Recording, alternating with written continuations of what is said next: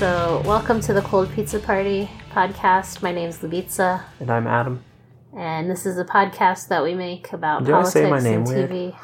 I always wonder if I say my name weird because, like, it's Lubitsa, right? But then I'm Yeah. like, well, I want to like say it in a way that people can understand what I'm saying. you don't worry, you, you're gonna feel pretentious if you say it properly, do you?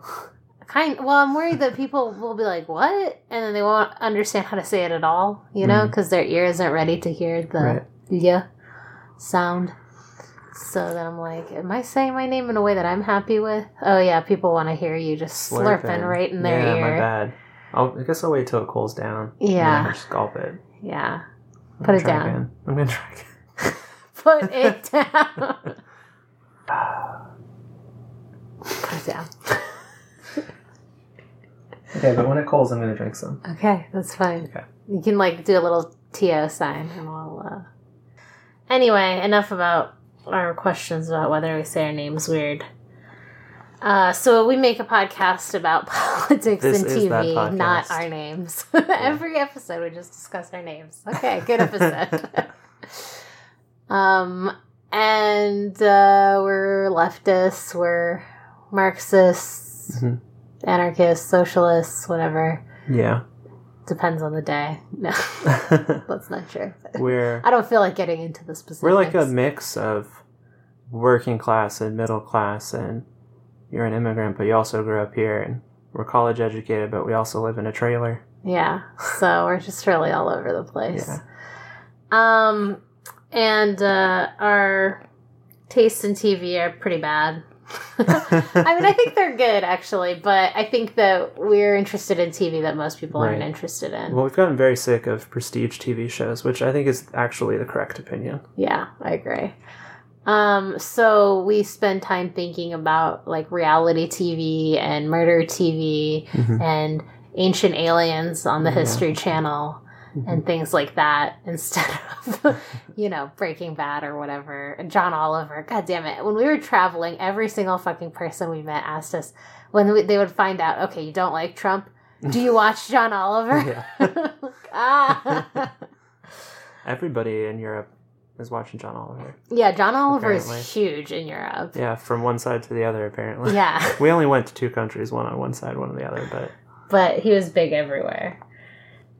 I like John Oliver just fine, uh, but Yeah. you know, I think he's just limited in what he can do, especially for uh, politics, especially when you know you're working for a giant corporation like HBO. You're certainly not going to have. Well, yeah. Is it?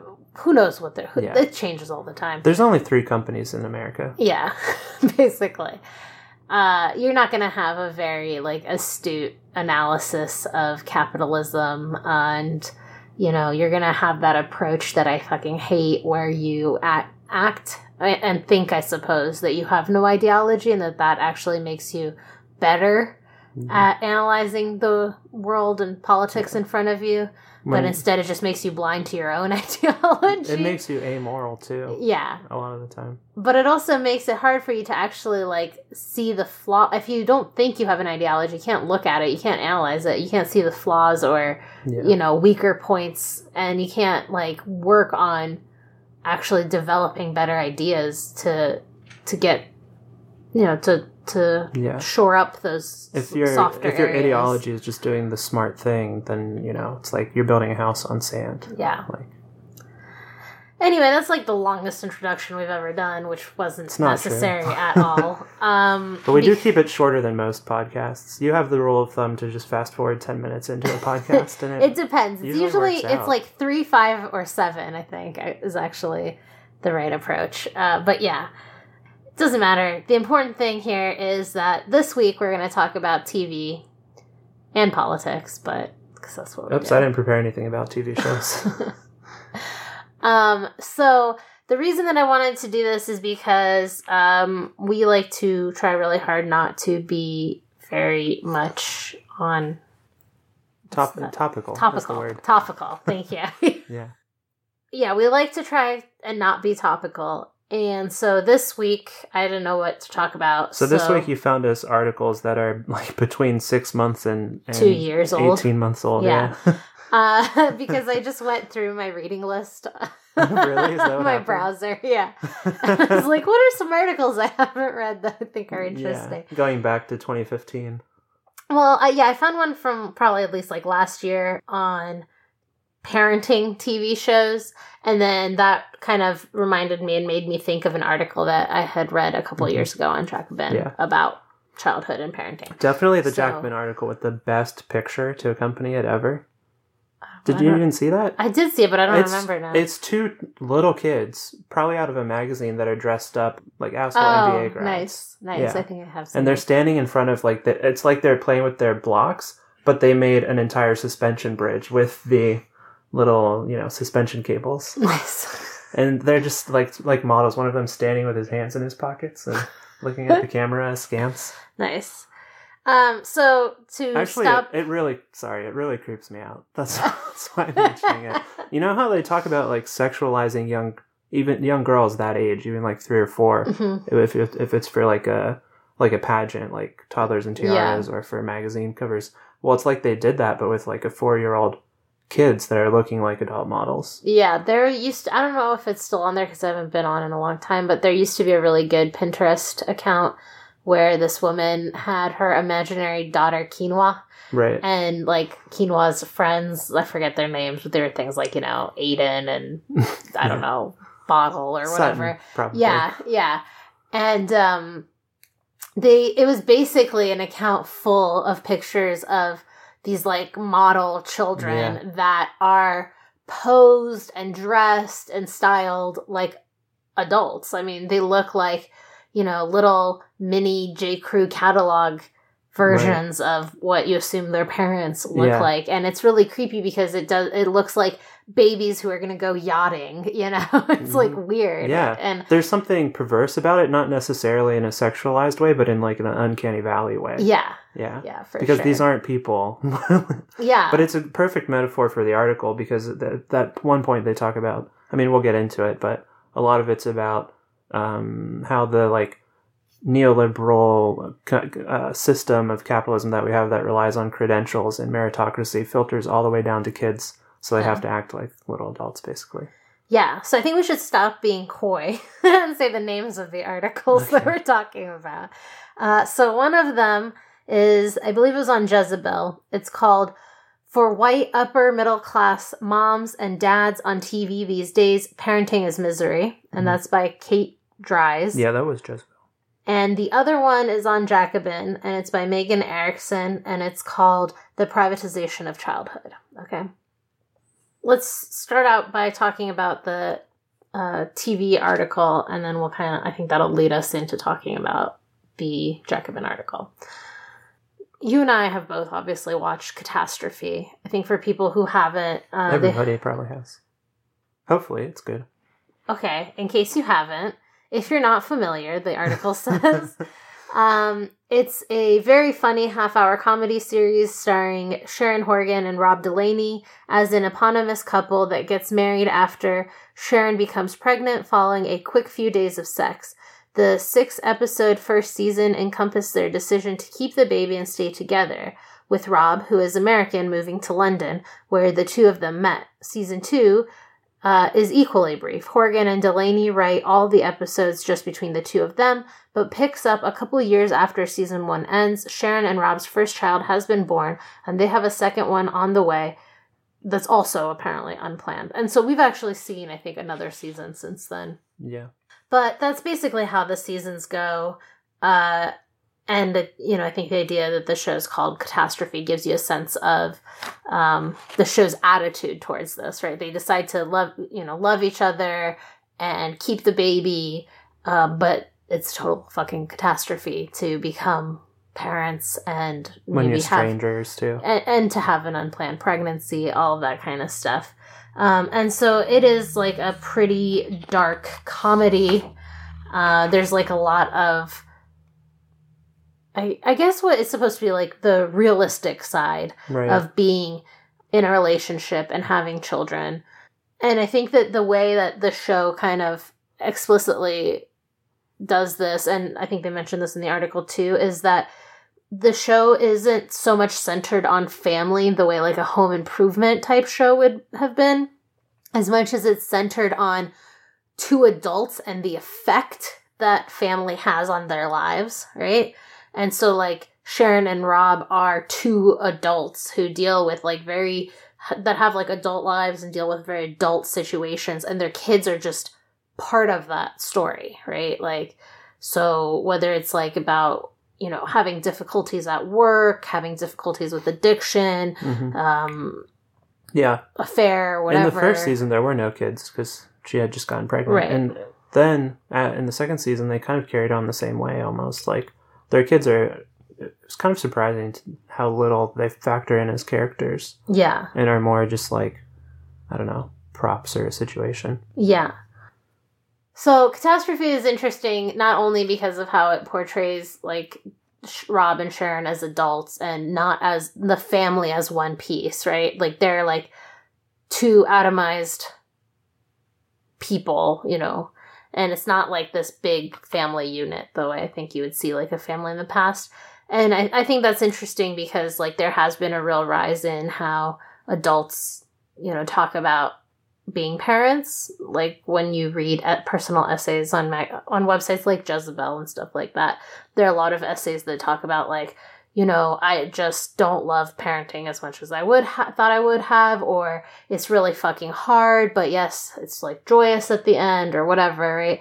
It's like very different than how in the past, you know, being a parent is everything. It's who I am. I, I love it, right? Like I think there there's more of a sense like not that many years ago that that was supposed to be how parenting is like supposed to feel, you know. Parenting, like most things, is traditionally understood to be more difficult when you lack resources. Both catastrophe. Oh, and then they talk about this other show, Togetherness, but we've never watched it, and it got canceled, so I don't think we need to talk about it.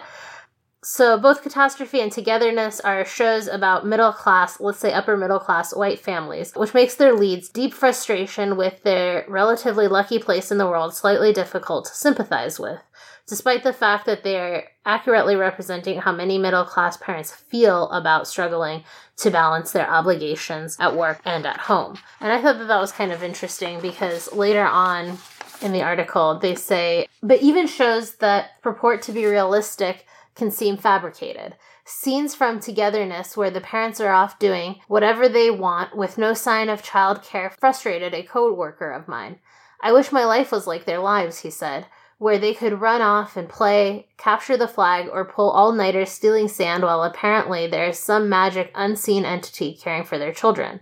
It's slightly rich then to watch a show that's all about how hard and exhausting it is to be a parent when in actuality the parents you're watching don't even have it as hard as the ostensibly well-off real-life parents they're supposed to be mirroring.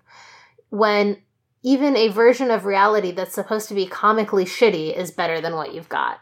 And I kind of think this about like catastrophe too because yeah, like their lives, you know, they're difficult, they're, you know, they have setbacks like but like they managed to live in like a pretty comfortable house in London, which I assume it's like pretty hard to own property in London from everything that I've read. It's pretty fucking expensive and, and difficult.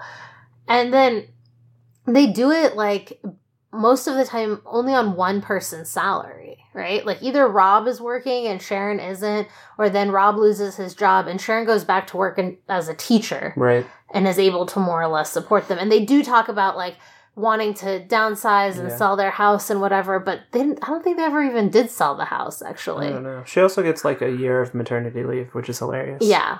Yeah. yeah. because it's supposed to be so difficult for them. Although I mean, she gets a year. That's hilarious because she's that's just apparently the law there, Yeah. or her plan at her school teacher job, whatever. Yeah, so I was I don't know, I was like kind of interested in talking about like based off of shows like this. Like obviously we don't have kids and I was thinking like maybe we could title this something like should we have kids? TV says no because Mhm. when you watch these shows like saying like even the you know, people that supposedly have comically shitty lives, you know, have like relatively new if not new cars, you know, a comfortable home, don't seem to have trouble finding someone to watch their children at like a reasonable rate or whatever, you know. They're able to like like one of the things that hardly ever factors in seems to be like financial stress.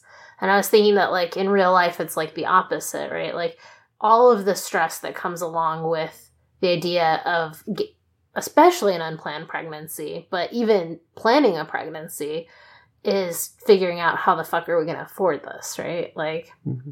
and I was thinking at first like, well, why, you know, there's like here saying the overwhelming message is that having children is sometimes not as much joy as it is struggle whatever the important part is i was thinking why do we expect that it should be joy you know like not everything we do has to bring us joy we live in this like society where we're like primed to constantly be looking for like the next happiness fix. But then i was thinking actually why wouldn't it be joy? Like when you get like something new that you love like i again i've never had a child but like gotten puppies you know and you like want to play with them. You want to take care of them. You want to spend time with them. Like it's fun. It's fun to watch them like figure things out for the first time. It's fun to teach them new things and stuff like that.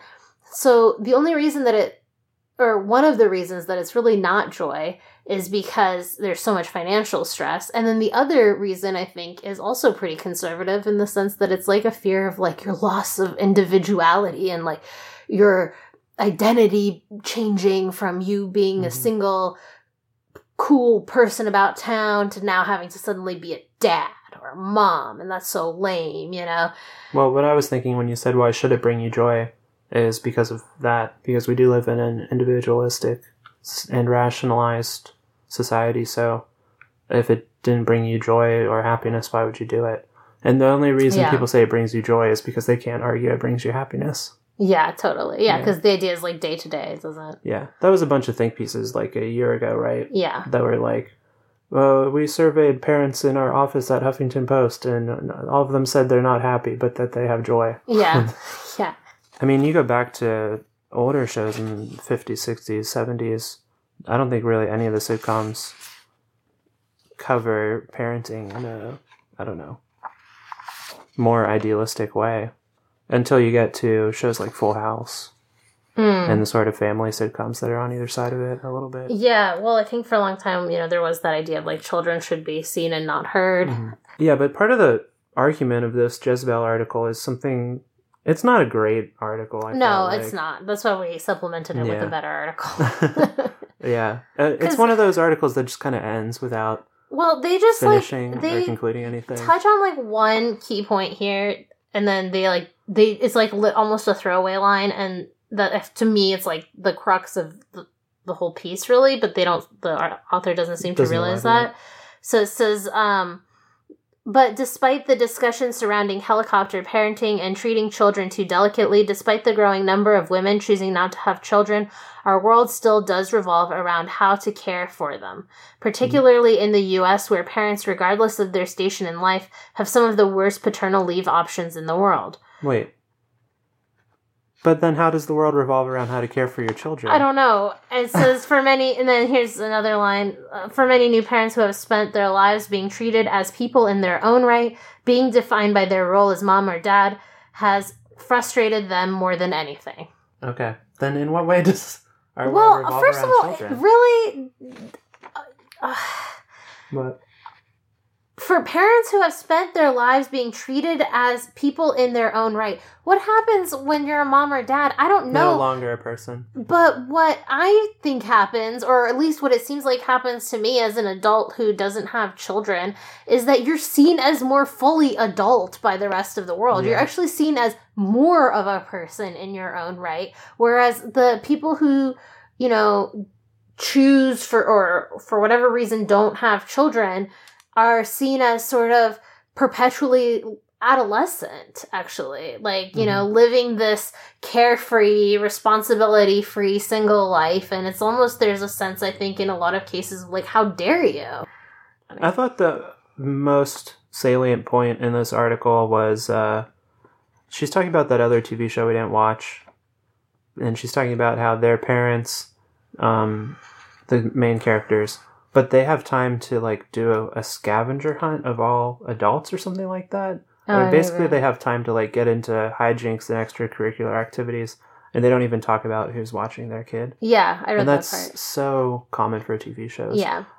Well, it's one of those things that I always notice on TV in general, which is that, like, uh, well, actually, in this other article, she says at some point that pop culture is bourgeoisie culture. Mm. And that's, like, so, so true because when you watch TV, like, so many of the things that happen on TV just gloss over the amounts of money you would actually need to live the type of life that these people are Yeah. living. Whether that's having a house in London Or LA.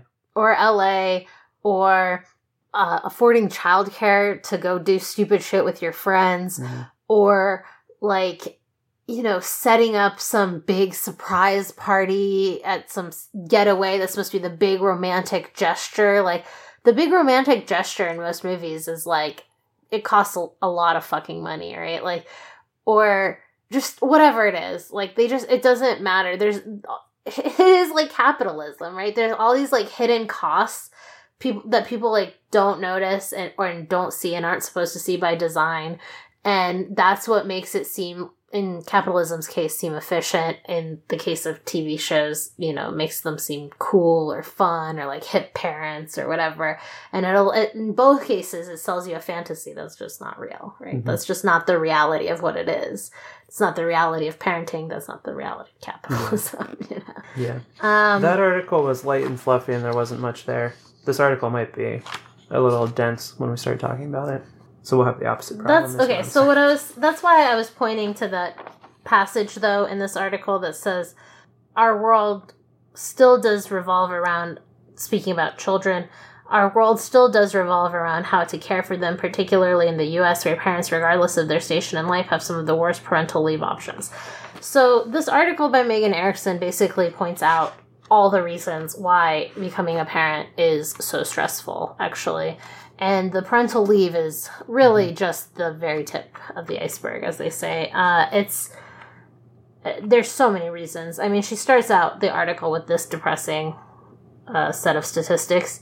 Today, nearly half of American children born to parents with low incomes grow into adults with low incomes, and 40% of children born to wealthy parents become high income adults. That's just uh, uh just to So get in, you, in both cases, it's nearly half. yeah. and, but and meaning nearly half don't even dip or rise into the middle. They Yeah. either stay at the bottom or at the top. Yeah, but in one case it says nearly half, in the other case it says 40%. And the nearly half are the ones that fall to the bottom.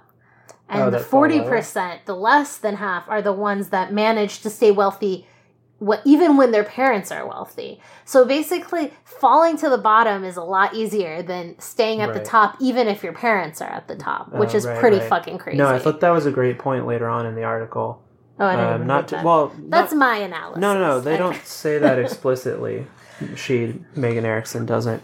Um, but she talks about how middle class and upper middle class kids are competing so hard to get their kids into preschool because they're they're aware of how easily it is to slip.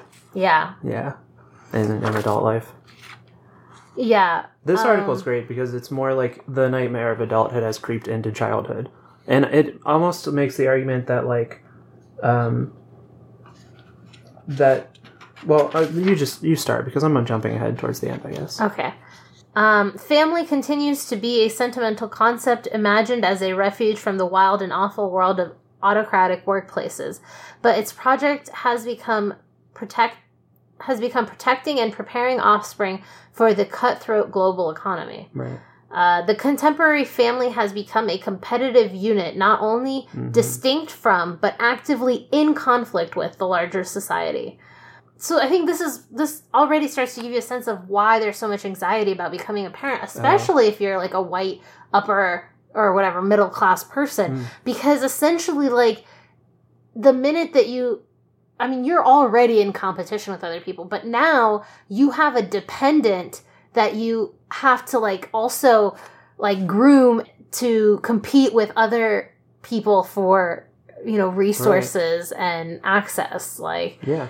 Actually, that happens really in Catastrophe, right? He, they're middle and upper class, and she gets a generous maternity leave policy, but they still feel the pressure so much that um, Rob's character goes back to work at a place where he was basically like sort of sexually assaulted in a way. Yeah. Um, just because, and he hated working there. Because it's like a super, it's like over the top evil Yeah, company, yeah, right. like medical pharma. yeah, he's like doing PR for drugs that are, you know, destroying lives basically. Yeah, And he had to go back to work there because he felt so much anxiety about having this kid coming. yeah, yeah. And actually, um, here's how our government helps you prepare for this. It says that the U.S. Department of Agriculture has prepared an annual estimate of the cost of raising a child. Parents are expected to spend uh, $245,340 to raise a child born in 2013. A flyer slash PSA released by the department depicts an imaginary online shopping website modeled on Amazon.com with the image of a baby priced at that amount and a mouse arrow hovering ominously over the phrase add to family I hate that. Under- Ha, ha, ha, I know. It's obviously from some, you know, PR thing to meant to make you think really hard about having children and to make sure that you wait until you're old enough and have a stable enough marriage and job to have a child. Yeah, but what's it's also so fucking dystopian because I mean, and she she points this out, but essentially, so you have that, you have the USDA that helpfully provides the cost of raising a child calculator, which allows parents to create their own individualized estimate based on household income, marital status, children, mm. etc. So you can sit And down then- with all your receipts and calculate the perfect year to have a child. Oh, yeah. And it says parents are thus encouraged to think of the act of reproduction as above all a personal economic choice, Mm. which is like before I read that sentence, basically what in the margin Right. I was like, this is so stupid and not helpful, and is only created because of someone's perverse ideology. You know, like Mm-hmm. the only person who's you have to be such a fucking you know have like a hard on for capitalism to think that any one of these things, whether it's putting a price tag on a baby over an Amazon.com cart or, you know, like giving you a calculator to help you do an itemized, you know, cost Yeah. benefit analysis or whatever. like, who would do that? Who? No one. No one does that. Even No. like the most ardent conservatives, like, talk about having children for a, a variety of reasons, including like, you know, tradition, family values, religious values, whatever. No one is sitting down and like, well, I don't know, is 245,000 a fair yeah. estimate for a child? Like, is Over that, 18 years or whatever, too. yeah. Yeah. It's like, who, what? How can you even put that in your head? like, Exactly. Do you know how much money we've spent in the last five years? let alone 18. I have no idea. yeah. Between insurance, gas, vacations, booze. Food? Yeah, I- have No clue. literally no clue. Moving, like, I, that, that means nothing to me. Like, Right. who cares? It's like telling me that over a lifetime, the college graduate earns like a million dollars more than. Yeah. It's like, it literally means nothing to me. Unless you're telling me I'm going to get a million dollars, you know, like in a lump Yeah, sum yeah. that I can use, it means nothing. Yeah, I was reading. There's this really great article that Sam Kriss did with this uh, person, Ellie Mae O'Hannigan or something like that. She's big on Twitter too, but it's in the Baffler and it's about like being depressed about climate change, basically, and how it's political to be depressed about climate change. And he, there's a line in there where they talk about how we, in our like modern capitalist system, the way it is, we um, it's rational to like use your short use your earnings in the short term to enjoy the short term because you cannot plan for the long term. Exactly. Yeah. I feel that way all in the a, time. in a system that is that thrives on instability and enforces you to survive in instability. Yeah. So how can you plan long term at all? I feel like that all the time. Yeah. I mean, even if you think about like the way that we're taught to like, um, okay, like you get a loan and then you're supposed to pay every like a mortgage, you know, and then you're supposed to pay every month. And if you have a little extra money, pay a little extra, and then you can pay down the principal faster, and then you'll own your home faster. Okay, but what happens is if you have a medical catastrophe in the middle of those thirty years, Mm-hmm. You can't get that money back. but, Yeah. but more importantly, yeah, you not just you can't get that money back. What happens? Okay, you're 15 years into paying your mortgage. you're paying down that principal just as fast as you can, but you still have many years before you're going to be able to own your home. So you've put in all the extra money you have into this mortgage. You have a medical catastrophe. Forget about, okay, maybe through some kind of um, pulling out of the equity, getting refinancing your home, you could maybe get some money out of it to spend. Forget that. More importantly, not only have you locked all that money in, but if you miss enough payments because of your Mm, medical right. catastrophe or whatever, they're for- foreclosed on foreclose on your home. Anyway, So- yeah, it doesn't matter that you're paying extra. Exactly. Yeah. So you just put in, you just made that more valuable to, for them to Yeah. foreclose on. True, you know. yeah. So now they have your home and all the money that you put in, and you've got nothing. All the extra too. Yes, yeah. They have more money than they needed to have from you at that point, Yeah. and you have nothing in case of an emergency or whatever Mhm. to fall back on. A lot of the times they So- scam you too. Don't like your mom gave you great advice not to pay extra on your, on your mortgage one day, assuming we have one. yeah. uh, set it in a separate account Yeah. and let it build. And if you get enough to pay it off, just pay it off. yeah. Also, don't pay extra on your student loans. Anybody who's listening, because they're probably scamming you. They will just let it sit and subtract it from your next payment without telling you, and then you just get a lower bill. And you just think like, oh, I got a lower bill this month. That's fine. They change sometimes. Yeah. Uh, you don't realize that you gave them money to pay down your principal, and they didn't. But they just didn't it. put it towards the principal. Yeah, they yeah. just sat on it. Yeah. So that's why it's so hard, though. But yeah, exactly. In a, in a economy that thrives on instability, to plan long term, and this idea that I'm going to sit down with a calculator and what I calculate today is going to mean anything by the time my child is Mhm. like five, even let alone fifteen, i- is absurd. No, the only rational thing you can do is just buy good wine or whiskey or whatever you like and enjoy it now. Yeah, enjoy your life Yeah. now. Yeah. Yeah, so they actually talk about in this article too. I keep saying they, but it's really just Megan Erickson. Okay. Just uh, such a good article. I assume multiple We're people just wrote gender it. neutral. Yeah, across the, the board. Yeah, Yeah. even when people are like, no, specifically identify me as she. We refuse to give into the uh, gender norm The binary.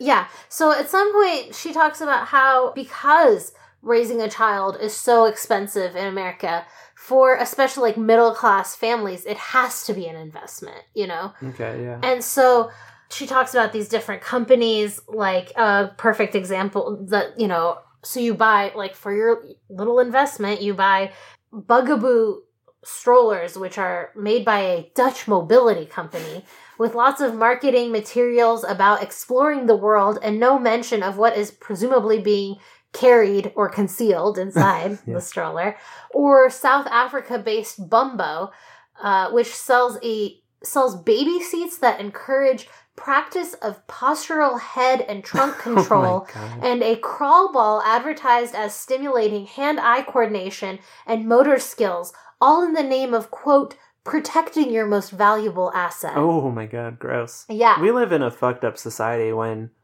you're like, well, how do I buy the best baby stroller? What's the right baby stroller to buy? Well, and it takes that- months to figure it out. This is that new victorians shit that we talk about all the time right Es- especially when you're like middle class Yeah. it's like nothing can just be like But at least that at least that was about like the drive to use your leisure time in a way that symbolizes your education or enriches your um yourself. but it's a it's But this is but like it's it's a way of developing your human capital yeah, so it true. just extends that now you're going to develop it's not just your human capital now you're in charge of someone else's human capital Yeah. you're, now you're like a hedge fund manager you're going to Yeah, develop yeah. somebody else's What if capital kid grew up and had scoliosis and you're like, my God, why didn't I buy that stroller? why didn't we spend 500 more dollars on a stroller yeah it's actually like some of these things are like thousands of dollars Doesn't it mention one of them got famous on Sex and the City? yeah the dutch mobility bu- the bugaboo stroller um yeah and so Because it's just- never enough just to do the right thing. You also have to symbolize that you're doing the right thing. It has to be on display to other people. But I like that she just points out um, for a few dollars, a nursery can be equipped with plastic blocks in different colors and textures, homemade or store bought rattlers, crayons, chalk, cookie cutters, Play Doh, markers, sand, and string. Tearing construction paper is a challenging task for a two year old, which helps develop fine Yeah. motor skills, as is gathering leaves or cutting with scissors, which builds hand eye coordination. Babies do not need to be inspired to grow, they grow. What baby humans need more than anything is as simple as what any mammal needs comfort. And so, again, here, this is, I think, why all that anxiety about becoming a parent because there is no guarantee in our society that you'll be able to always provide comfort like we're talking about there's all this instability yeah. even if you like start out with uh, the ability to provide comfort for your child at the beginning of their life you may lose that stability right someone again has a medical emergency that you know costs thousands of dollars or uh, right. loses a job or you lose your home or whatever and then you are there's always even for middle class maybe especially for middle mm-hmm. class families that have you know kind of clawed their way to that middle class position there's always the sense that like the bottom could fall out at any moment. Yeah. And so that's why you're when you can is you know not planning for the future in or planning for the future but in this you know weird way where you're buying special balls to you know yeah. develop their spines or whatever. Yeah yeah. It's weird. It completely cuts across class. And at least working class people typically have like they live near their family too you know they have um, grandparents or aunts and uncles that work part-time or something that can watch kids sometimes or an extended friend network but like you know us who've moved across the country multiple times for different jobs we, we don't have that to fall back on. Yeah. Um, also, I think it cuts across class in a way where, like, um, she says later that uh, working class children are objects of suspicion in contrast to these uh, mm-hmm. middle and upper class kids who are like an investment portfolio. Um, working class kids are objects of suspicion defined by what they lack. What, um, they lack high enough test scores or self confidence or the ability to regulate their own behavior. So but that sets up um, more anxiety for you, even if you're a middle or upper class parent, because you have to keep your kid away from picking up these things that signify lower class status. Yeah. So you have to do everything in your power to make sure they can regulate their behavior, to make sure they have all the test prep they need to get good scores, to make sure that they're doing extracurricular activities, just so that they can be distinguished from working class kids. Yeah. Actually, she has this line here. This is uh, childhood is now a curated experience for the rich and a desperate challenge full of lotteries and high stakes for middle class and working class families who aspire toward upward mobility but it's not a particularly pleasure it's not particularly pleasurable for anyone so mm-hmm. like what you're saying it's causing anxiety for everyone actually yeah. right whether you're lower class or uh, middle class or the child or the adult no one is happy in that situation, but everyone, you know, sort of has to again, it's that idea like you're actively in conflict with other families because you're competing for the spots in the best schools. Like in, she mm-hmm. talks here in, about in New York City how, you know, from I think kindergarten or whatever, they're like applying to schools across the city to see which ones their children are going to get into and whatever. Like, it sounds insane. I, I can't imagine just not going to like the elementary school that's closest to your house, you know? yeah. But uh yeah, so I thought that that was really interesting um how you know, basically this intensifying economic stratification pushes everyone to the edge, right? right? Even and, the people that are higher up. Yeah, and actually later on um she has a quote from Brian Jones, a former public school teacher.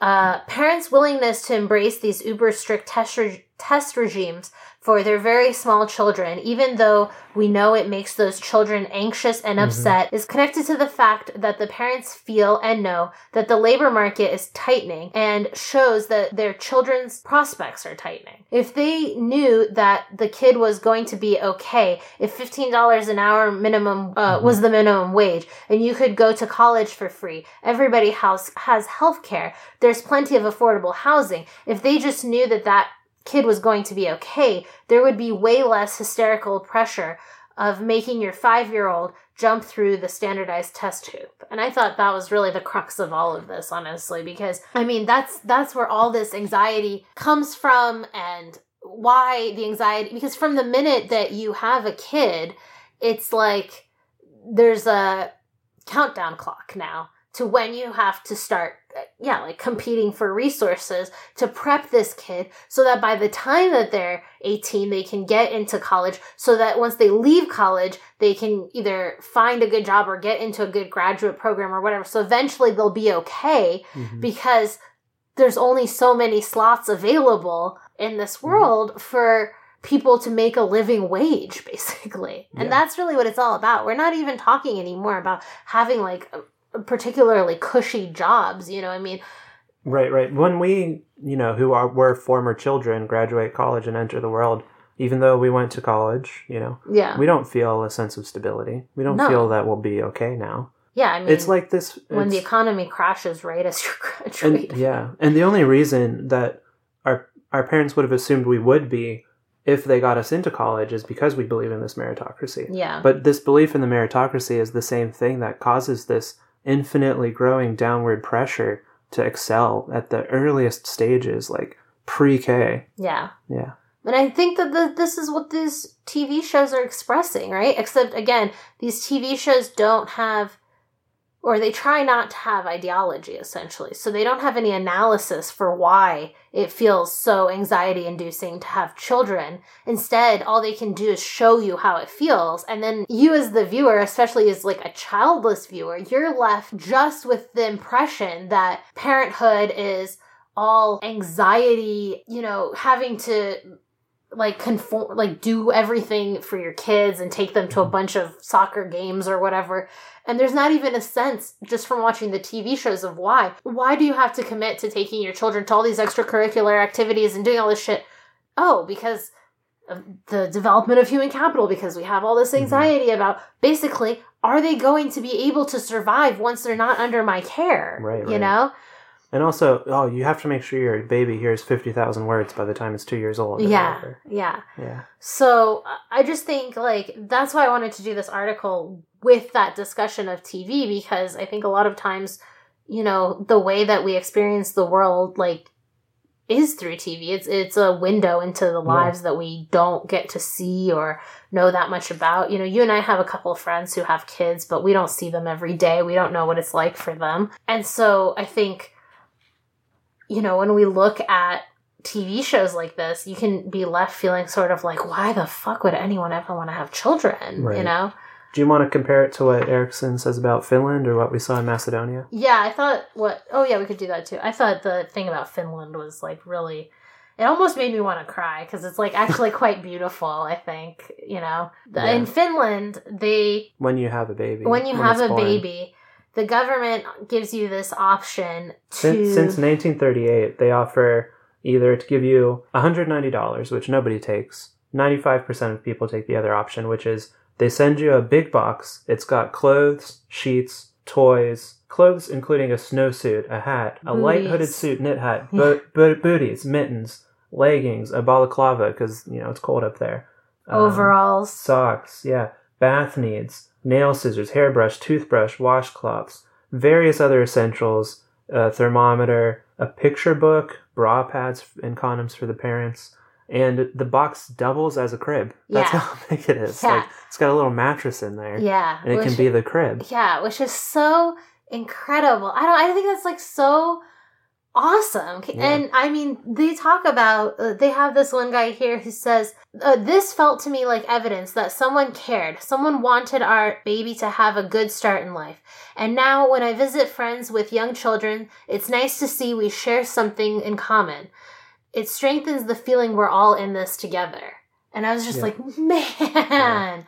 Man, what a difference. You know, we've talked before about this idea of like a child credit um, that basically for every child you have, you would get a paycheck from the government or a check from the government to support you Mhm. every month. And we've talked about what a feeling that would be of assurance, uh, especially because like we're talking about how difficult it is to plan for something long term in our society and to have a check that you can count on for the entirety of your child's childhood is incredible. You know, Mhm. that would really help you as a parent budget and plan. Also, you could have as many babies as you want, so you can keep getting more money. Yeah, obviously. Obviously, yes. yeah. There's no limit to the amount of babies you could have because just you'll be profiting. Yeah.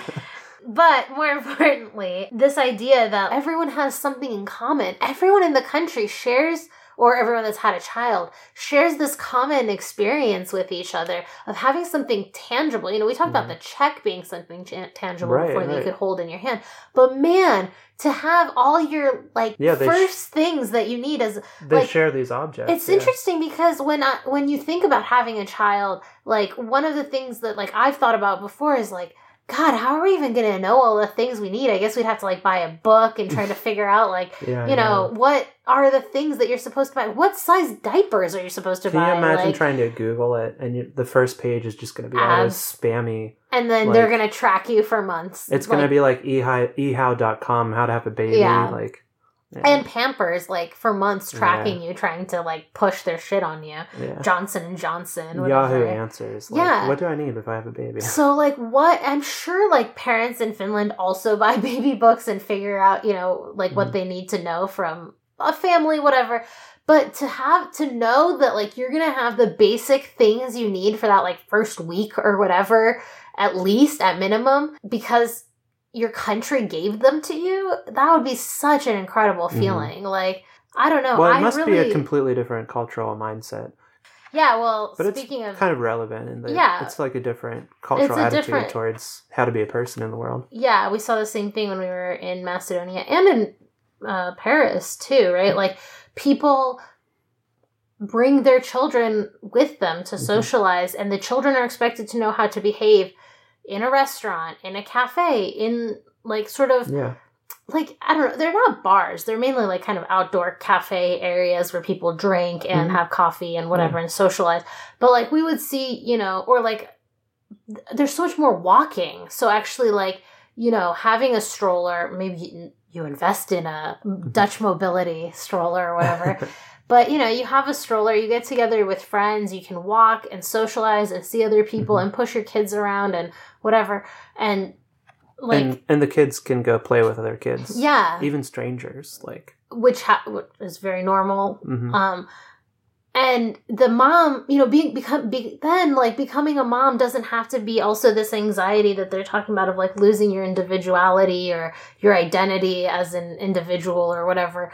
Um, because you're not suddenly like one of the things that to me is always sort of like ugh, about becoming a parent is that once you have your kid, it almost feels like then you're just for months at least going to be sort of locked away in your house taking care of this like screaming creature Mhm. while the rest of the world moves on around you and you're not going to be able to go out anywhere do anything and frankly like our culture is sort of as much as this person said it's like all about how to take care of children or whatever i disagree with that like if you take your kid to a restaurant and they make too much noise in america everyone's going to be like yeah. what why would you even bring your kid to a restaurant this is a nice restaurant what were they thinking know, like or I hate when we're on an airplane. Don't get me wrong. I also hate when a kid's screaming on an airplane and crying. But I hate when I'm on an airplane and then someone like next to me is like, "Ugh, why can't they get their kid under control?" Or like. "Oh, Jesus, I can't believe we have to all listen to this screaming kid." It's a child. It's Put your headphones on. Like, yeah, it's like the same thing. I, They're going back to like their grandparents for the first time to show them this baby. Like, Yeah, or yeah, most people are not taking their kids on like a cross country or like Yeah. international flight for fun when they're like six months old or No. you know, it's like you. ha- It's family. Like you want to, yeah. But my point is just that like the these other countries do have, I think, more of a sense that children are citizens, you know, and they are. It's not that we should devote ourselves to taking our children to spaces that are curated for children, like, you know, soccer practices and special trips to the child art museum and the library or whatever. That's, I mean, I think that's good too. I'm sure parents in, you know, Paris and Macedonia take their kids to the library, but also that children need to learn how to be like citizens of the world that they are going to live in. And that means like you go along with your parents and go to a place where it's all Right. adults and you learn how to behave and sometimes you're going to fuck up and Mhm. scream and that's okay like but in America, we have the same attitude. These children have to learn how to be citizens of the world they live in, but that means getting all the credentials yeah, that you need. honing Yeah, these children. yeah. It means taking. It means getting every opportunity, hoarding opportunities for development Yeah. and enrichment and credentials. And that's what I was thinking. What is this enrichment and development? What does that mean? All of these things, yeah, it's like about credentials or maybe about like developing your child's, you know, hand eye coordination or posture or whatever. But none of the things that are discussed no, and none of the anxieties in the TV shows we watch ever center around things like which actually when I was a little kid and I tried to imagine being a parent was the thing that stressed me out the most, which is like how am I going to teach a child to be a person? Like how am I going to teach them to be like moral? How am I going to teach to them what's good, good? to people, to be a citizen of the world. understand other people. Yes. Yeah. to like how am i going to teach them also stuff like you know i don't know how simple things i guess that are maybe easier to explain like how rainbows happen but also you know more complicated things like i don't know like why is that homeless man homeless? You know like that's going to be a hard discussion because it's not going to be like what am I, what would i say? Like you have to like talk about like the conditions of the world and America and capitalism. Mhm. Like you have to explain shit to them, and trying to explain that stuff to a child in a way that they'll understand. You The know, only- that's the, the- stuff that's like harder for me that I like worry about than how I'm gonna, you know, how they're gonna learn how to like hold a ball. Like I'm sure they'll figure it out. Yeah. That's that doesn't worry me, you know. Yeah.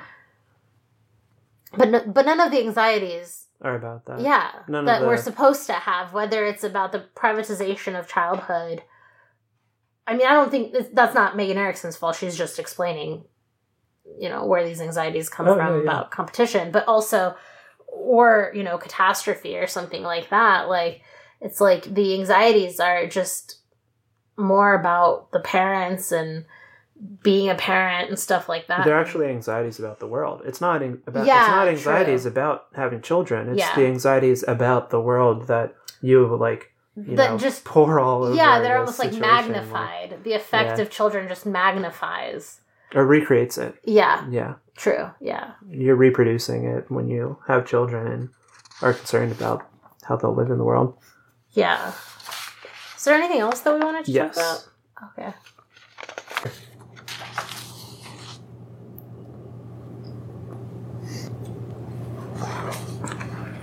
Um, so I was reading uh, David Graeber's Utopia of Rules, and I'm just getting into it. I'm pretty sure that's the book title.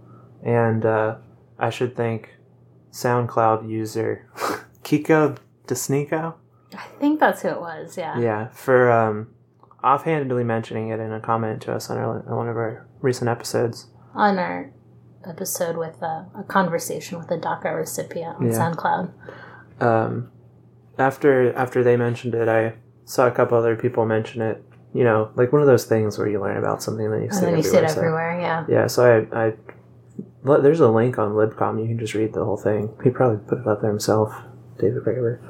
But um, Maybe David Graeber is Kiko Desnico. he's just leaving comments like, "Oh, this really reminds me of Yeah. Utopia of Rules." That's By why David you're like, man, now I'm seeing it everywhere. but it's really just David Graeber. Yeah, him with his own puppet accounts. Uh, I love that. That's an awesome idea. to be like a really pretty well known, respected author, but to set up sock puppet accounts to like Comment on yeah. SoundCloud accounts. yeah, and yeah, everything. But um, so we're talking about how these children, like child, um, the anxieties of adult life creeping into childhood, and Mhm. parents feeling this pressure to prepare their kids for, you know, the instability of this world we live in. yeah, and we're uh, talking pretty specifically about like age. middle class and upper middle class like probably white families right like because it's reminding me like obviously like i'm sure you know parents who are dealing with like immigration instability or like status instability or whatever like that like you know they have a real like very Mhm. legitimate anxieties that are practically tangible This article though has spent a lot of time talking about working class kids too, that's true but it, they talks about the differences. Right. I guess I'm just thinking like I can imagine that if you're that there are parents out there with like real reasons to want to like harden their children a little bit to like the realities of growing up in America, you know. Okay, yeah, yeah. I basically want to talk about And- that on both counts, Okay. whether you're working class or middle Okay. and upper. Because David Graeber has this notion. Well, okay, so it's he defines structural violence. That's which is so great because it's one of those terms that people just throw around. But um, so in Utopia of Rules, he's talking about bureaucracy. That's the topic of the book, and he approaches it from a few different ways. And I'm only a little bit through it, but towards the beginning, he says that um, bureaucracy is always it's basically he's he's talking about how American bureaucracy is always backed up by the threat of violence. And that's what structural violence is, as he defines it, and he thinks people who use it differently are just like you know, it doesn't make sense otherwise. So um, he says by structural violence I mean forms of pervasive social inequality that are ultimately backed up by the threat of physical harm. Um, so like private property, right? Um, you can always just phone a police officer to come and beat somebody up if they're stealing your private Yeah. property, right? So that's structural violence because rich people, you know, own stuff and the system allows them to keep poor people away from it, Yeah. right? Um, why you can keep your empty second home. yeah, totally, yeah. When there are homeless people. Yeah. So why is this person homeless? Yeah. I don't know. Why does like why do rich people have five homes? Yeah. Yeah.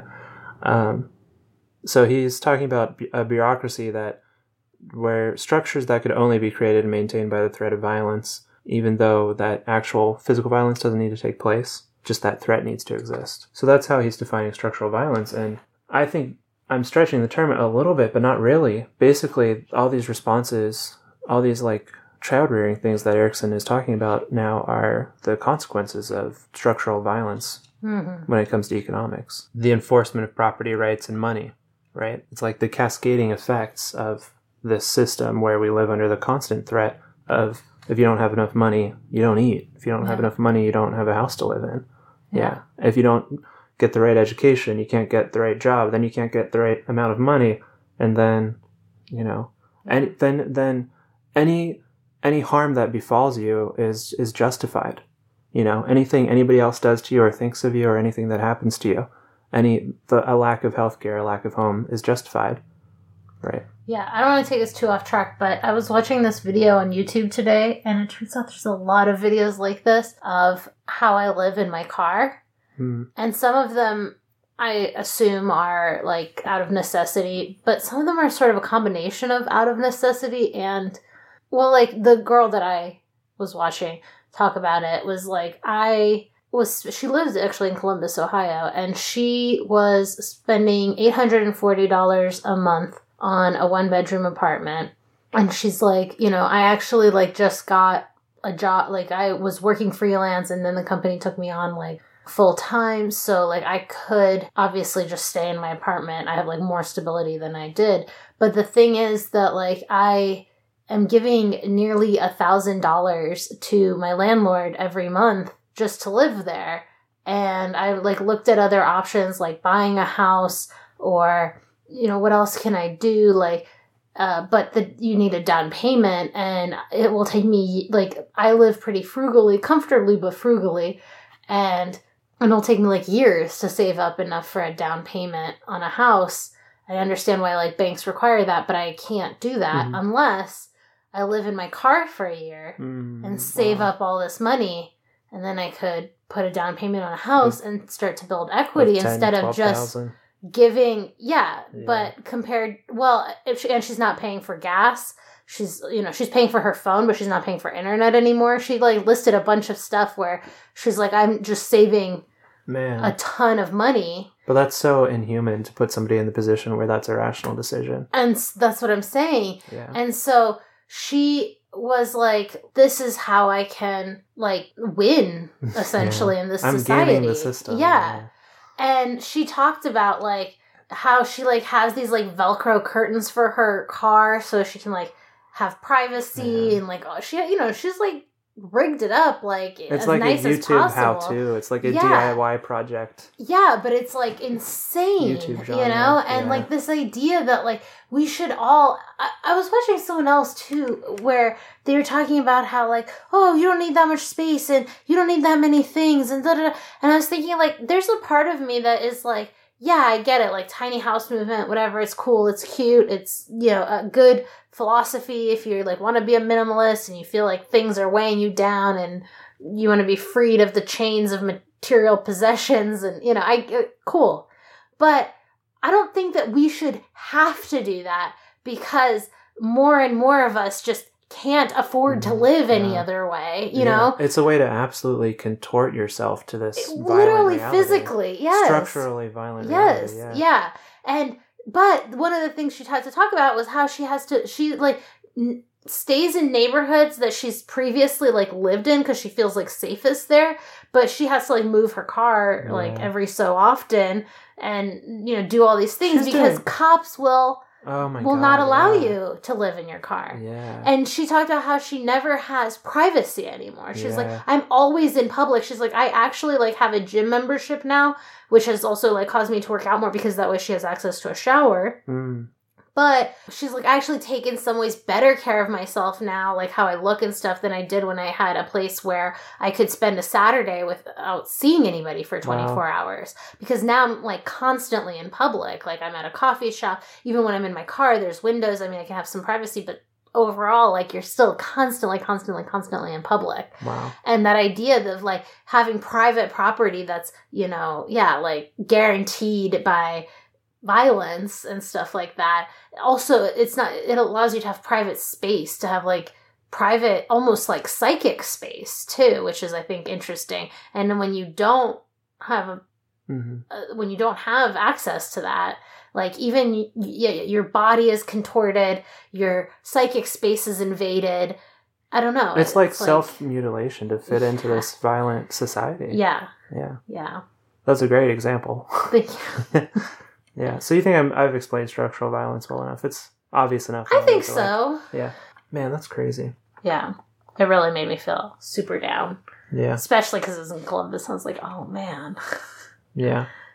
So the way that she's contorting herself, and, and I mean, it really seems like psychic mutilation, you Yeah. know, to fit. I mean, she doesn't society. see it that way, I to know, be clear, but, but, like- I feel like, how could. She's probably just a real like go getter, like she a person is. who can really. Yeah. She was. I mean, she's making a Power vlog forward, while she's like- doing it. She's. Yeah, but that doesn't mean that she's just not paying attention to like how fucked up this might be making her feel. Yeah. You know, Yeah. to not have a place that you can just feel that it's stable for you to sleep there. You have to constantly move your car and you can't Yeah. stay anywhere. Yeah. I mean, yeah, talk about just becoming comfortable with instability.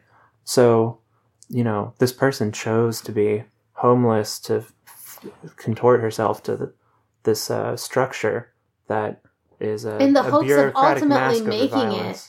Yeah. Into like a middle class life, right? Into Yeah. buying a home, building equity. I mean, that's what she talked about. Yeah. The parents are doing the same thing, like out of fear of the structural violence of our society, Mhm. that if they don't do this for their kids, then their kids might end up living in, in their car, but like not of their own volition. hmm Yeah, they've come up with like this weird strategy to, to deal with it where they rob their kids of an actual childhood. Yeah. Right? She later, uh, in this section, sh- the author of the Jacobin article, Erickson, is like, childhood has been reconceived not as a time to compensate for the alienated labor of adult life, but a time to prepare for adult life. Like, what happens to nostalgia, right? Isn't childhood like the repository of our nostalgia for a time before we had to labor and toil? You And- uh, think so? Yeah, and now we're just imaginatively completely filling that with with work. Yeah. That's really crazy. Yeah. But it's all out of fear to fit into the society. So Erickson talks about the difference, like I mentioned, between working class and middle class parents, even though they're all trying to contort themselves to this reality. Well, David Graeber, after he talks about structural violence, so this woman living in her car came up with this strategy to deal with structural violence, right? Uh, another, I guess, strategy that, you know, people in, in the lower orders, right, main, that are kept there by structural, by the structure of society, the implied threat of violence, right? Like servants, black people broadly. When you're lower in society, you have to do interpretive labor, right? Mhm. And normally we all do that, which uh, he defines interpretive labor as deciphering others' motives and perceptions, right? Like their body language or whatever, or their tone of voice. So, if if you, but rich people don't have to do that Yeah. because they they can rely on the threat of violence, Yeah. meaning you know Their their status. their status, their money, their property, to not have to understand other people. Yeah. To and to compel other people to do what they want. Exactly. Yeah. It's about them. It's not about other people. Yeah, he's he said he like goes on a brief tangent where he's like maybe violence is like the one form of human communication where you don't have to know anything about the other person to get what you want. Mm, Yeah, yeah. and when you create a structure of struct that involves the threat of violence, yeah. Yeah, then you can bureaucratize that because you have money. You can buy as many houses as you want. Well, we were you just, can take those houses without actually even have even having to voice the threat of violence. Yeah. You know, it's not like militaries used to come in and take over your town. Now somebody w- with money can just come and buy it. Yeah. Yeah. Well, we were watching that show Guilty Rich, which is a murder show that we've been watching recently, and we watched one about basically what the movie Foxcatcher is based on the guy, the Dupont heir Mhm. that uh, ultimately murdered this like wrestler that was on his property uh, per the Dupont guy's invitation. But um, uh, the lawyer who had like worked for him for years was being interviewed, and he was talking about how um, he was just used to everyone around him working for him and working Yep. for him meant that you were like at his beck and call all the time he was like he didn't think anything of calling me in the middle of the night to this talk is about his lawyer talking, Yeah, like a talk well-paid professional. whatever he felt like talking Yeah. about even if it was like basically nothing to do with my lawyerly duties Yeah. right like because he's i'm paying you so i own you basically right Mhm. so there's no need for me to worry about how you feel or what your face says when i you know interrupt you when you're speaking or whatever because it doesn't matter it's about me it's about how i feel because i'm the center of this And he had system basically he had trouble maintaining relationships, especially with he women, like didn't and he ultimately Yeah. ended up murdering someone so Yeah. i mean because he didn't have the ability to um, imaginatively interpret other other people and what they're feeling. yeah Yeah. So in the Jacobin article, Erickson is talking about the difference between working class and uh, middle class child rearing. hmm And it basically comes down to that. So there's basically two approaches to authority. yeah So the middle class kids, yeah, are um, encouraged to like question teachers or babys or babysitters or whatever. whoever yeah Oh, working me. class kids are addressed with directives right Yes. like- Yeah. you do this Totally. Yeah. Well, she starts out by saying that, according to this study that she's um, overseeing from the '90s, that doesn't matter on class level, mothers across class are Oh, yeah. equally. They use the phrase intensive mothering, so like it's like an equal amount of warmth. Mhm. actually, no matter what class position you are. So it's Yeah. not the stereotype that rich people have super cold families and that's what Yeah. causes this problem. It's really their relation to other people in the world outside of their family. yeah Um, and the study also says the role of race really didn't factor in. It was just until they get older until they get older, like assu- they just assume like when it's older, of course they're gonna have to deal with like racial difference. Mhm. But when it comes to parenting styles, it doesn't matter Mhm. black or white. What matters is middle class or working class. And uh, yeah, the middle class kids given enormous amounts of individualized attention, where parents organize their own time around the kids. Uh, the parents like lead play and they prompt the kids on like you were talking about the different textured bricks, right? So you buy these toys with instructions that are like suggestions for how to imaginatively stimulate your child and how to play with them that way. Whereas, yeah, for working class kids, they are like given directives, and it's not that there's less warmth; it's just a different way of treating them, right? Yeah, and I've like read about this or listened to I don't know podcasts or something about this before, and there is like an aspect of this that is like just basic survival, right? Which is that like Mhm. those working class parents like are it is about right they're trying to teach their kid one how to like self control because we talked about that but also they they're basically their whole lives are going to be in a position where they're going to be working for someone else or have a boss who's going to be telling them what to do or whatever. Whereas the um, upper class parents can imagine a world in which their children are going to be the boss and starting a business or need to be creative or they're going to be academics or yeah. and so it's like there's a it is like a survival strategy Yeah, you yeah. know So the st- the she says in the study the middle class kids squabbled and fought with their siblings and talked back to their parents, and that wasn't tolerated for working class kids. yeah And also the middle class kids were encouraged to question and negotiate with adults even outside of the family. hmm Yeah. So like it's a sense of entitlement that is distinctive to middle class children trained from birth is the way she phrases it. But I think it's even more this uh, different position in the hierarchy of society yeah with regards to like who gets to wield or is it's wielded on structural violence. hmm Yeah. that's a good point yeah Yeah. So the working class kids are encouraged to distrust authority figures but obey them yeah because that's what you will have to do Yeah. later in your life if you're in this station in yeah society. in like order to avoid violence Yeah. Yeah, like um, when David Graeber is talking about imaginative identification and stuff, he there's a great quote he pulls out from Bell Hooks and she talks about servants, you know, black or whatever, coming home and trading and sharing stories about how the white homes operate, acting as informants who brought knowledge back to segregated segregated communities, details, facts, psychoanalytic readings of the white other. Mm, Yeah, it's cool. that's really So these white, uh, so these white or the working class kids, I mean, are taught to be skeptical of authority, Mhm.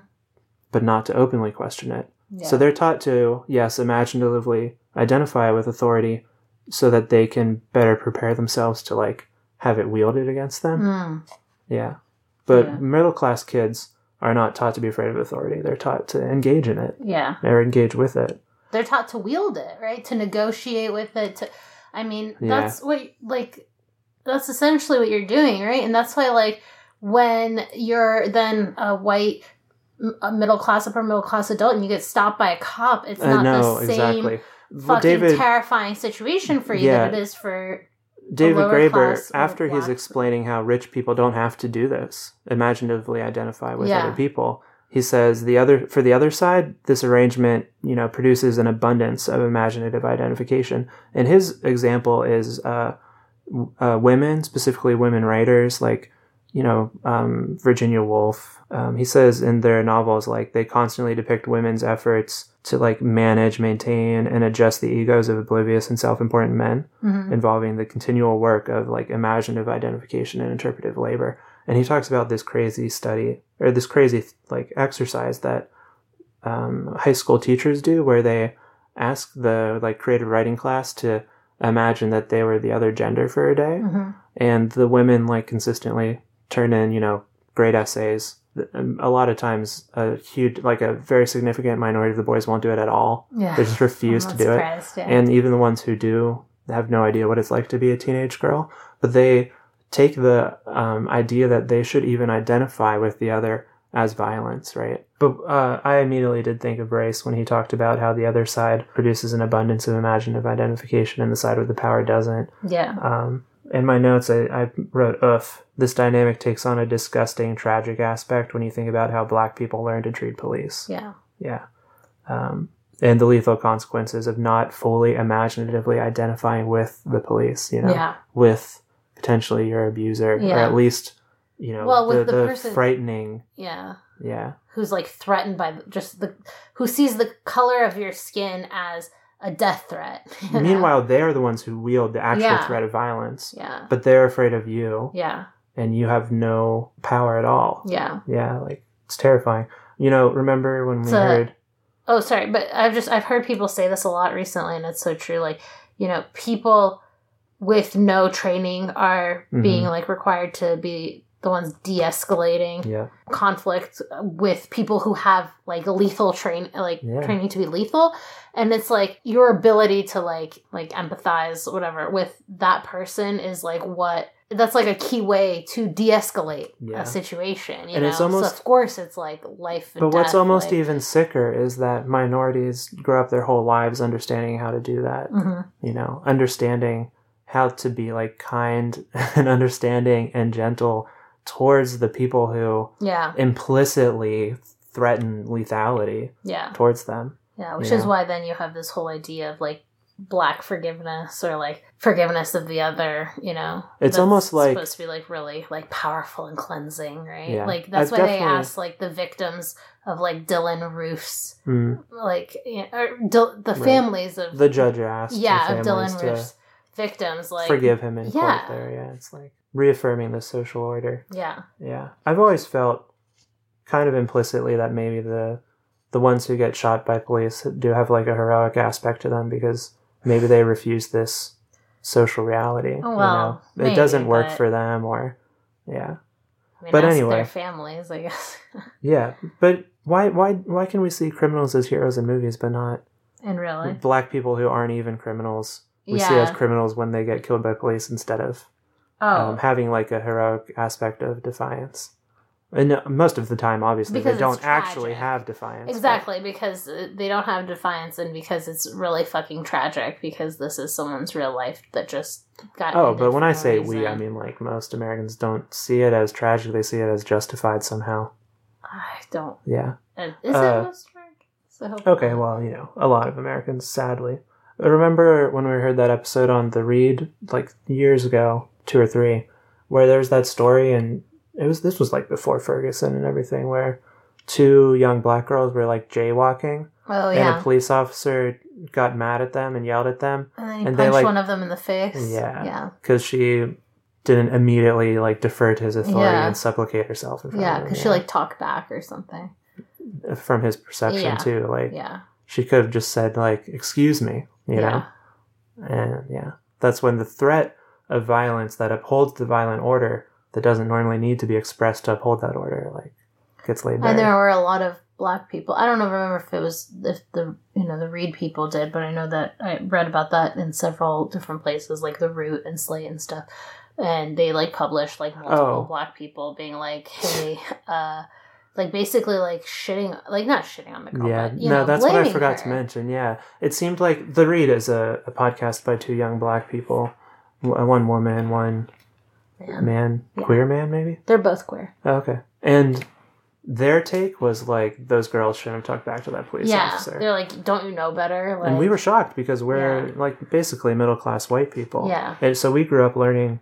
I you know, I felt like when I went to college, I didn't really understand how to engage with authority completely because I didn't know like I could ask for better grades and stuff. Yeah. But like that's a far cry away from thinking that police officers are like allowed to punch you in Yeah, the face, yeah. or that you shouldn't talk back to them because they might. Like, yeah. yeah Yeah, I can't imagine if something like that happened in like the neighborhood that I grew up in. You know, No like way, that would have been a huge scandal. there would have been multiple people fired. Yeah. yeah. Yeah, But yeah, they can kill black people and get away Yeah. with it. Yeah. So I mean, yeah. So now, like that, we kind of have a better sense of that. It's like from their perspective, they they knew that obviously back then too. I've, I've but at the same time, it's like, yeah. man, that fucking sucks. I've been feeling really sad too. Like in St. Louis, the family of this latest victim, who was actually killed years ago, and now there's finally a trial that got acquitted, are saying like, "Please don't riot. Please don't, you know, please protest peacefully." yeah. That's so sad too because they know that they have to act this way to fit within this system, but like rioting, there people are rioting because the system's fucked up. yeah. Like that's a completely legitimate political action and point of view. Yeah. They're rioting because the cops said, "I'm gonna fucking murder that motherfucker," And then did. and then did. Yeah. But his family, Yeah, of know. course. They're saying what they're supposed to say. yeah. And I mean, I can't blame them, but Yeah. like, it's still really sad that they are just acclimated to this Yeah. structure. Yeah. Yeah. But yeah, anyway, we see that replicated in kids. Yeah. Class difference in kids. Wow, that's a downer. Yeah. Way to end it on a down note. Okay. Okay, cool. We try not to be topical and we try to end our podcast on a low note. Absolutely, yeah. we are the anti-cast. yeah. This like lines up perfectly with why we assume the best about young and missing white women. yeah. But like if you're not a young Yeah. white woman and you're missing, we just assume you got into drugs or were prostituting yourself or something. Yeah, totally. Yeah. Yeah. Okay, well, that's the podcast. okay. Hope you enjoyed it. Racism fucking sucks, and as does classism, as apparently does child rearing in a capitalist society. Yeah. Okay.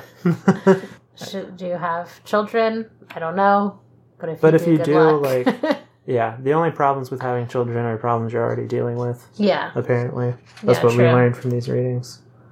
And even yeah, it's so crazy that even middle class people clearly have this anxiety about their class status now because they're, you know, forcing it on their kids so much.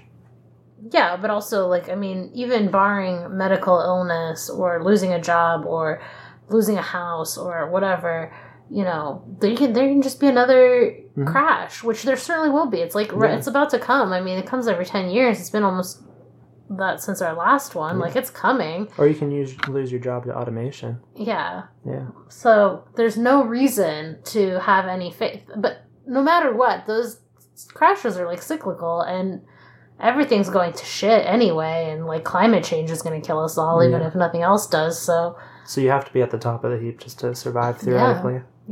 Mhm. I mean, that's some real added pressure climate change. We didn't even talk about that, but I think that does give people a sense of impending doom in a sense that like there's more literally going to be limited resources, right? Not just limited resources in the sense of how much money you make and your access to a living wage, but like can you access clean water? Can you move to a place that isn't on fire, you know? like Yeah. It's so- already getting hard for some people to do that. Yeah. All right. Okay, that's the end. Goodbye.